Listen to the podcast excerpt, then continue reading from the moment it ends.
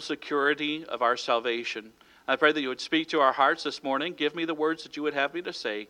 Help me not to say anything that you don't want me to say. Control uh, me, I pray, with your Holy Spirit. Help everyone to hear from the Holy Spirit exactly what they need to hear today. And I pray that you guide and direct us through this study. In Jesus' name, I pray these things. Amen. Uh, we've been walking through this journey to discover the truth about eternal security. Uh, today, I want to emphasize that we uh, must take the whole of Scripture in order to formulate our belief system. Uh, this is a lot of work, yes, uh, but it is the only way that we can truly understand and balance all that God has revealed to us. The danger and the false theologies come along whenever we take one passage of Scripture out of context of all of Scripture and build a theology upon that. And many have done that. And there are many different denominations and even branches of denominations because of that. Uh, if we look at uh, a verse and it appears to be saying one thing, but we look at another verse and it appears to be saying just the opposite, uh, what, uh, what we have is not a contradiction, but a balance. And we must find the truth in the balance of it all. God is a God of balance, amen? And a God of perfect balance. And the Bible has to speak of both sides of that balance. And God is loving, uh, God is love, but He's also justice. And God is mercy, but He's also truth. And so we must be sure to look at Scripture as a whole. And what happens whenever we look at one balance alone and focus on one balance and emphasize one balance, we get unbalanced, okay? And we end up preaching a heresy if we're not careful. And first, let's look at a few verses that seem to be pointing us to being able to lose our salvation. By the way, as a side note, you cannot lose your salvation, but I do believe that you can lose your assurance of salvation. Uh, often the Bible will stir our hearts and say, a Christian ought not to do this. and uh, sometimes it will cause us to rethink our life and, am I really saved? Now, there are other times when the devil gets involved and he says, You're not really saved. And uh, he tries to tempt you to pull you astray and to cause confusion. Uh, but I do believe that you can lose your uh, assurance of salvation. Uh, but we, God has written an entire book of the Bible to give us that assurance, First John. And so we ought to have assurance that we are saved and know that we are eternally secure. And there are some who backslide to the point where they begin to doubt whether they are saved to begin with, though. Uh, but our salvation is secure in Christ and in our sealing of the Holy Spirit. We looked at that last week. Uh, first, today, I want to look at uh, Roman number one, some, pos- uh, some possible unclear statements. Now, I don't believe that they're unclear, uh, but some things that, uh, if we don't take the whole of Scripture, some things by the statements by themselves that may cause us to be unclear as to what God is saying. And first, we're going to go back and look at another passage. We'll come to James in just a second, but you don't have to turn there, but I'm going to turn to John chapter 3. You're welcome to turn there if you'd like, uh, but I think I'll put verses on the screen. I believe I've done that. Uh, verses 14 through 16, uh, which is a primary scripture, by the way, used to support the view uh, that you can lose your salvation. John chapter 3, verse 14 says, And as Moses lifted up the serpent, serpent in the wilderness, even so must the Son of Man be lifted up, that whosoever believeth in him should not perish, but have everlasting life. For God so loved the world that he, be, uh, that he gave his only begotten Son, that whosoever believeth in him should not perish, but have everlasting life. Now, it's amazing to me that this verse could be used as uh, something for losing your salvation, but it often is. Uh, when, when we understand our security, it seems clear to us. Uh, but those who believe you can lose your salvation, they look at this verse and they see that word that's translated believe in the present tense. It is in the present tense. Uh, so it, is, it must mean, they say, that uh, you must continue believing in order to have eternal life. Uh, you must be able to lose your salvation. If you don't, if you believe in the present tense, and you shall be saved. If you stop believing, then it only follows that you would lose your salvation. And they read John 3:16 as saying, "Whosoever keeps on believing in him should not perish but have everlasting life." Another passage that is used is what we read earlier in James chapter 1, our text uh, verses for this morning. Verse 6, especially, 6 through 8. The Bible says, But let him ask in faith, nothing wavering, for he that wavereth is like a, we- a wave of the sea driven by the wind and tossed. For let, no, let not that man think that he shall receive anything of the Lord. A double minded man is unstable in all of his ways.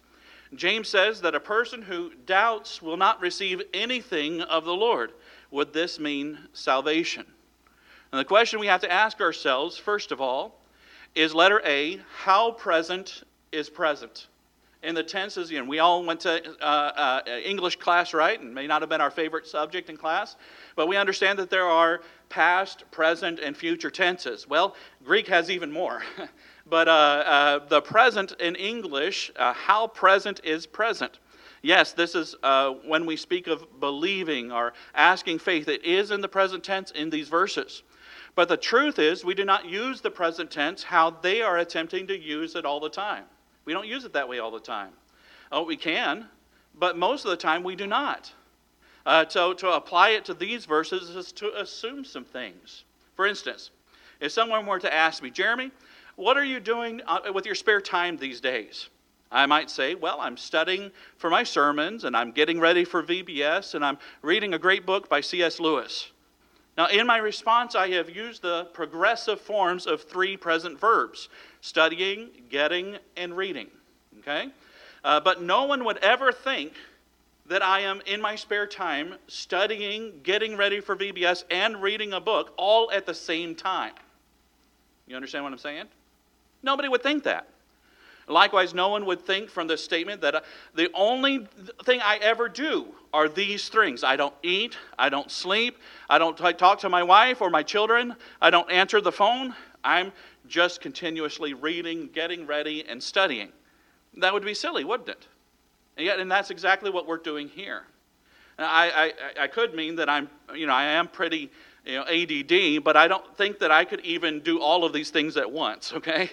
Uh, if a friend were to ask me where I am now, I, I, would say I'm in Mayville, Michigan. But if you saw me in Saginaw, uh, you wouldn't accuse me of lying. Uh, because why? Because my use of the present tense did not mean that I continually stay in Mayville every minute of my life. You understand what I'm saying? And you wouldn't assume that either. Because simply stated, that is not the way the present tense is used in real life. Okay? It can be, but it's not the way that it's typically used in real life. So to assume that that's the way it's being used in the Word of God is to assume some things about things and putting your own beliefs into the assumption of the meaning of the words. And let's look at another passage to see another example. In this, we see, letter B, how continual is present.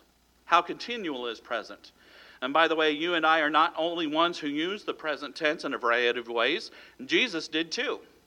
Uh, when he talked to the woman at the well, he used the present tense. He was showing the woman the superior, superiority of the living water over the water found in Jacob's well. Uh, look at this verse on the screen here, John 4 13.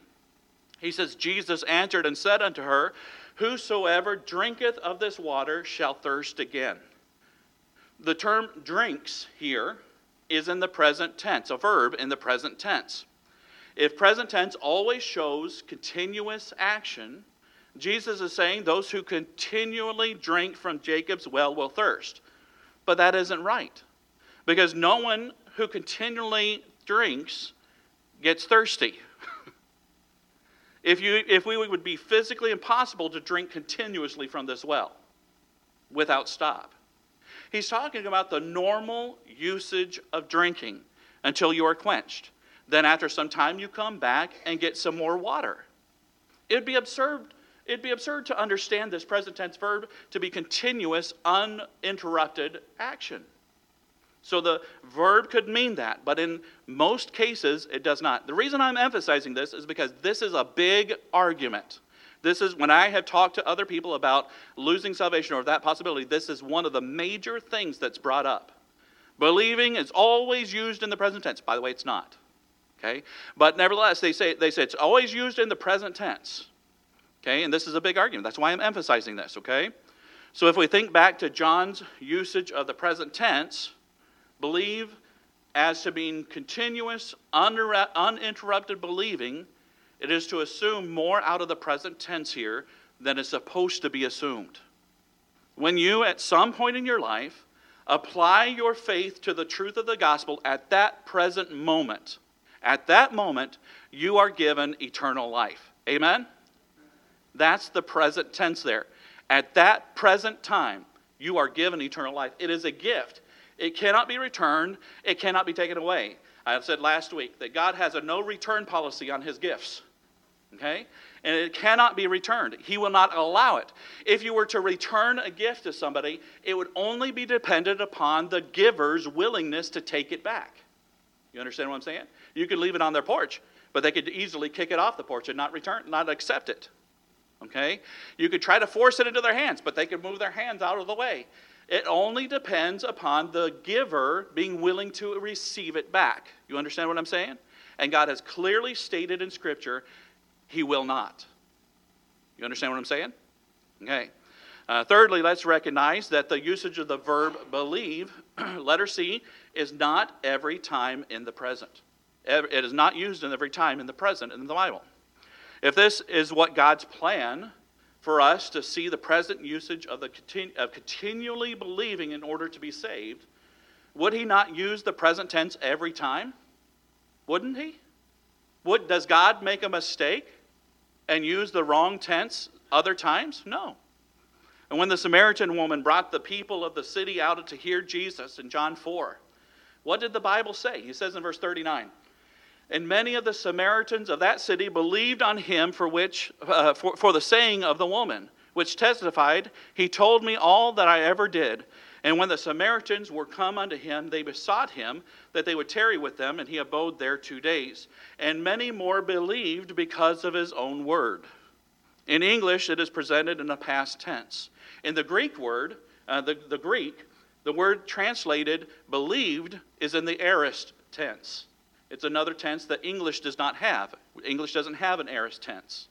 And unlike the present tense, the aorist tense is more indefinite, uh, meaning it does not focus on a time of the event, but the results of the action.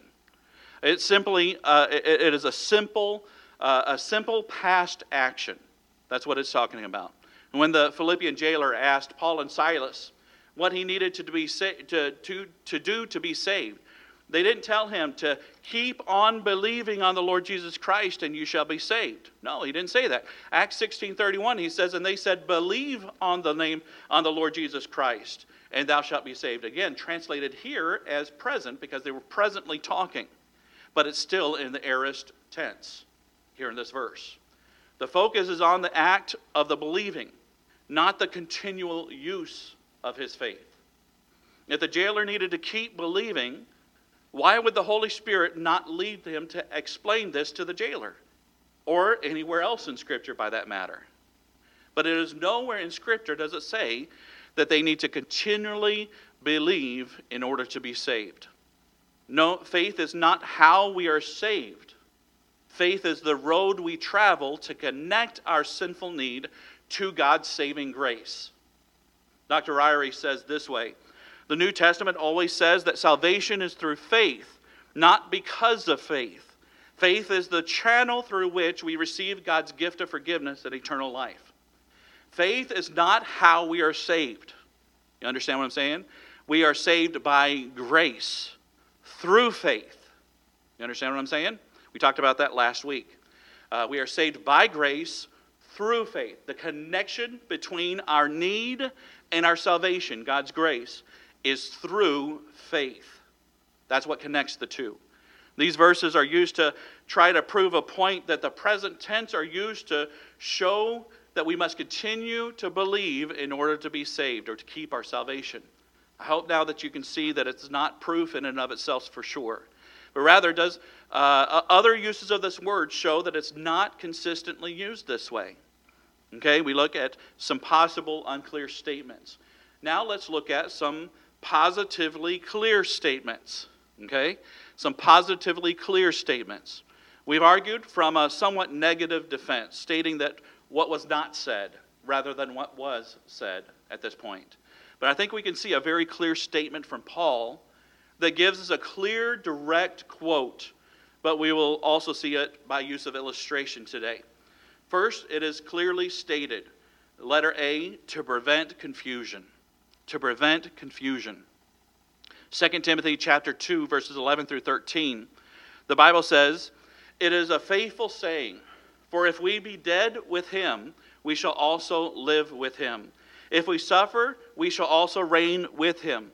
If we deny him, he also will deny us. Whoa, wait a minute. If we deny him, he also will deny us. There you go. You can lose your salvation. Look at the next verse.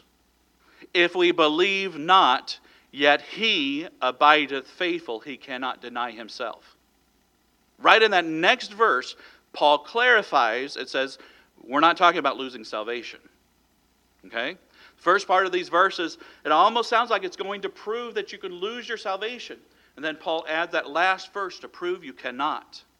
More than likely, these three verses are part of an early Christian hymn, most believe, just by how it's laid out. Paul includes in this, excuse me, this in his letter to Timothy, much like a writer would quote a hymn to show a point, or a pastor would use a hymn to illustrate something. A lot of times I'll include the lyrics of a song, or sometimes even sing a song uh, to prove a point that I'm trying to make or illustrate it. And by inspiration of the Holy Spirit, God used the lines, these lines, to make a point. The first line quotes from Romans chapter 6 If we be dead with him, we shall also live with him. Uh, the second line speaks of the reward for those who remain faithful through persecution. If we suffer, we shall also reign with him. There's the reward. Truth seen throughout Scripture, by the way, like Revelation chapter 5, verse 10, where he says, And as uh, and hast made us unto our God kings and priests, and we shall reign on the earth. This is talking about the faithful, those who have been faithful through trials. Uh, they will rule and reign with Christ, and many other scriptures as well. The third couplet of this hymn echoes Jesus' words in Matthew chapter 10, verse 33, where he says, But whosoever shall deny me before men, him will I also deny before my Father which is in heaven. And some have taken this third couplet to mean apostasy to walk away from the truth of salvation. And they've denied Christ and walked away from him. However, the context seems to suggest that this is a repetition of the previous statement talking about reward, but in the negative.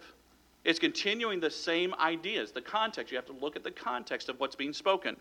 Those who remain faithful, when they are judged, will receive the recognition and approval of the Father. Those who have not remained faithful will suffer loss by not receiving this recognition and approval. By either way, the fourth couplet is still there. If we believe not, yet he abideth faithful, and he cannot deny himself. Christ remains faithful to his forgiveness. His payment for all of sins is done, it is finished.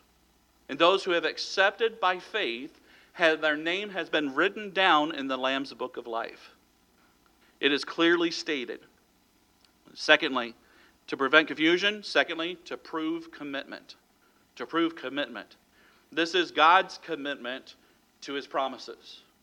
The writer includes the reason that he will not take back his gift of eternal life, for he cannot deny himself. Once a person has believed and trusted in Christ's death as the payment for sin, he or she immediately become a part of the body of Christ.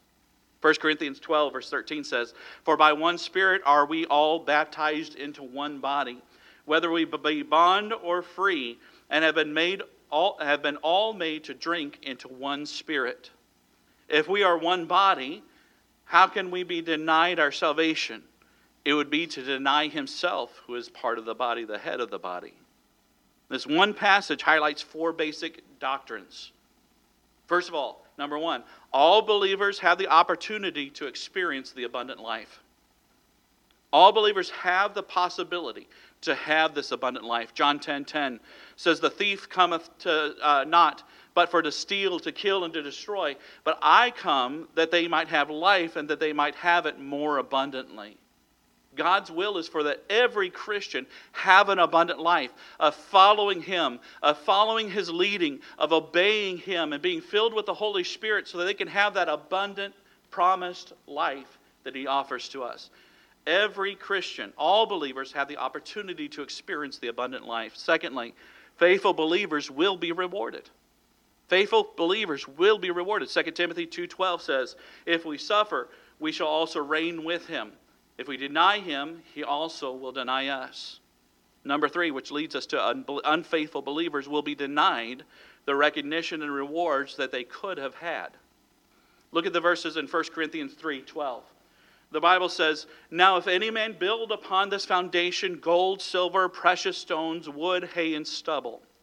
Talking about the building up of our lives, the actions of our lives, putting all these things together into our lives and actions and works. He says, Every man's work shall be made manifest, for the day shall declare it, because it shall be revealed by fire. And the fire shall try every man's work of what sort it is. If any man's work abide which he hath built thereon, he shall receive a reward.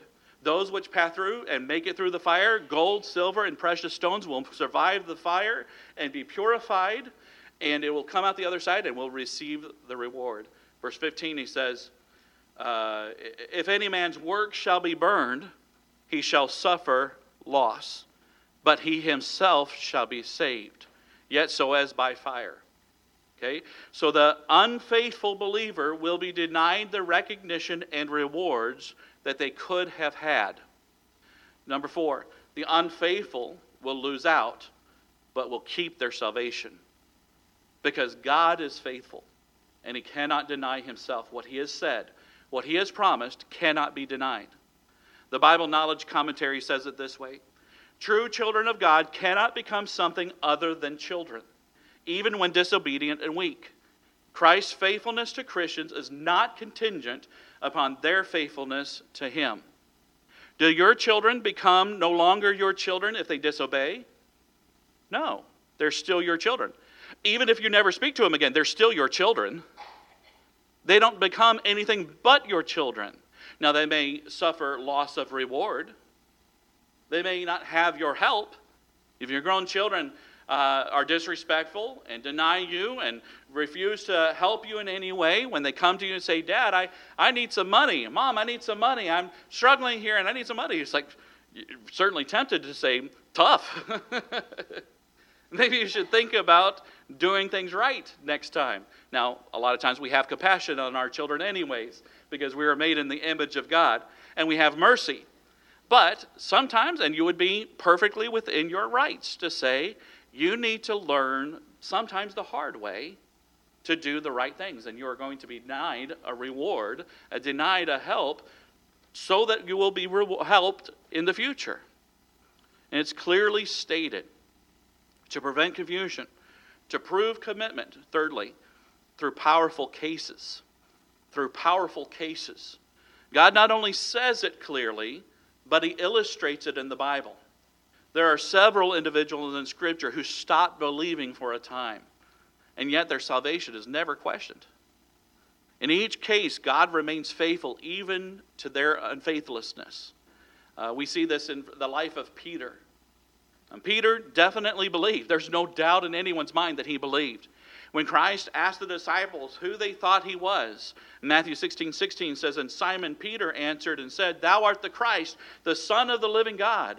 And that was a good answer. And he spoke truly. In fact, verse 17 and 18, Jesus answers and said uh, unto him, Blessed art thou, Simon Barjona, for flesh and blood hath not revealed it unto thee, but my Father which is in heaven. He's getting things revealed to him by the Father. Okay? Verse 18, And I say unto thee that thou art Peter, and upon this rock I will build my church, and the gates of hell shall not prevail against it. When Jesus asked if the twelve would abandon him also, as all these disciples, after his very hard sayings that he was preaching, and many of his disciples left him, he turned to his twelve and he said, Will you leave me also, as these others did? Peter speaks up again. John chapter 6, verse 68, he says, Then Simon Peter answered him, Lord, to whom shall we go? That thou hast the words of eternal life, and we believe and are sure that thou art that Christ, the Son of the living God. Peter definitely believed. There were times when we see in Peter's life where his belief stopped. I, thought of the time whenever he was in the boat and Jesus came walking on the water, and Peter, for for test, I mean, for his sake and uh, for for his benefit, uh, I, don't know what I'm trying to say, but uh, saying the good thing about him, he got out of the boat. Amen. He got out of the boat, but he lost sight of Jesus. He stopped believing that Jesus could help him get to him. He stopped believing and he began to sink. Jesus saved him and helped him. Did he lose his salvation? There's no evidence of that. The night that Christ was, be, uh, uh, that Christ was betrayed, Jesus said to him, uh, Luke chapter 22, verse 31. And the Lord said, Simon, Simon, behold, Satan hath desired to have you, that he may sift you as wheat. The Greek word translated desired to have you is a Greek word meaning to subpoena for a trial.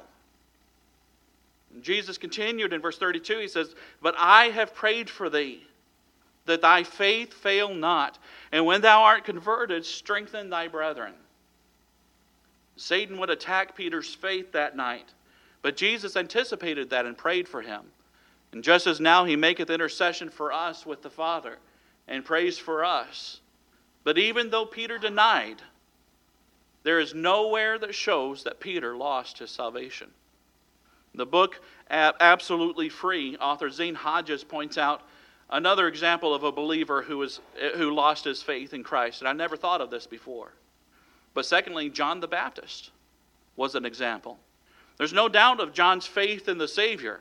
And John 1 29 says, The next day John seeth Jesus coming unto him, and saith, Behold the Lamb of God, which taketh away the sins of the world. This is he of whom I said, After me cometh a man which is preferred before me, for he was before me. And I knew him not, but that he should be made manifest to Israel. Therefore am I come baptizing with water. By the way, let's say, notice a couple of things here. He says, uh, This man is preferred before me because he was before me. John was older. Who came first? Well, John physically, but who came first? Jesus, because he was always with the Father. And John recognized not only that Jesus was the Messiah, but he was the Son of God, eternally past. Okay? So, no doubt that this man believed, right? John bear record, verse 32. I think I might. Did I skip verse 31?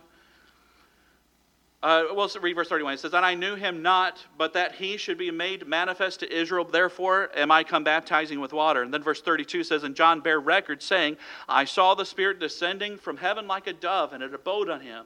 And I knew him not, but he that sent me to baptize with water, the same saith unto me, Upon whom thou seest the Spirit descending and remaining on him, the same is he which, is, which baptizeth with the Holy Ghost. And I saw, and I bear record that this is the Son of God. John acknowledged Jesus as the Savior, the Messiah, the Son of God. Yet there was a time when he wasn't sure Christ was who he thought he was. Luke chapter 7, verse 17 says, And this rumor of him went forth throughout all Judea and throughout all the region and about. And the disciples of John showed him all these things. And John, calling him unto him, two of his disciples sent them to Jesus, saying, Art thou he that should come, or look we for another? When the men were come unto, unto him, they said, John the Baptist hath sent us unto thee, saying, Art thou he that should come, or look for we for another. Uh, Charles Hodges wrote in his commentary, the one that brought this about, or mentioned this. It says that it's hard to believe one's eyes when this passage is first encountered uh, in, in your reading. Here is the great prophet and forerunner of God's Christ calling into question the very person to whom he had once given bold testimony. Clearly, then, this great servant of God is asking a question he presumably had settled decisively long ago. His inquiry is manifestly an expression of doubt upon the very truth by which men and women are saved. John was having doubts. He no longer truly had faith that Jesus was the Christ. But even in John's faith, with John's faith in question, Christ was still able to say about him immediately after this, John Luke 7 again. He says, This is he whom it is written, Behold, I send my messenger before thy face, which shall prepare thy way before thee. For I say unto you, among those that are born of women, there is no greater prophet than John the Baptist, but he that is least in the kingdom of God is greater than he. He's still talking about him in the sense of going to heaven. There is no sense, there's no inclination that John the Baptist lost his salvation, even when he began to have doubts and lost his faith. Jesus never hinted at the idea that John was never saved or no longer saved. Instead, he praised him. He honored him as a prophet, and he sent him a message back to him to confirm his faith. We know that truth. The Bible says, 1 Peter chapter 5, verse 8, be sober and be vigilant, because your adversary, the devil, as a roaring lion, walketh about seeking whom he may devour. He's looking for a way to devour the Christians and to cause doubt and confusion and false theology. But what is the lion seeking to devour? The next verse tells us 1 Peter 5 9, whom resist steadfast. He says, seeking whom he may devour, whom resist steadfast in the faith, knowing that the same afflictions are accomplished in your brethren that are in the world. He says, Be steadfast in your faith. Who is he trying to devour? Those who are in the faith. Don't let him attack it. Don't let him attack your faith. Once your faith is shaken, you're powerless. You'll not continue to serve God like you did before. Your drive to do right will be gone. But regardless of the strength of your faith, your salvation is always intact. Yet he abideth faithful. He cannot deny himself. Amen. Heavenly Father, Lord, we thank you for today. We thank you for your word of God, Lord. We know it takes a lot of work to to decipher all of Scripture, to look at the whole thing. It's easy for us to take apart a certain phrase or word and be and say, well, this must mean this. And when we harp on one area of the Bible, we get an unbalanced view. Father, help us to have the strength not to depend on the theologians to tell us what to believe, not to depend upon our pastors to tell us what to believe, but depend upon the Word of God and seek and uh, seek out in the truth and to study it for ourselves, taking a balanced view of the all of Scripture. Give us by your Holy Spirit the wisdom and that's needed to decipher and to follow. I pray that you bless us now, Lord, as we go into this invitation time. Lord, if there be anybody here who has not known you as their Savior, may they come to know you today. If there's anybody who has walked away from the faith or have denied you in any way, if they have known you in the past, they still know you today, that you still know them today. But perhaps we need to rededicate our lives to you. Perhaps we need to recommit ourselves to you reconfirm in our hearts what is true already in our lives. And You are there, and you are faithful, and you will remain faithful. Help us to rededicate ourselves and anew and not let Satan cause doubts, but to be able to stay true to you and the work that you have called us to do. Father, I pray that you do a work in our hearts and lives today.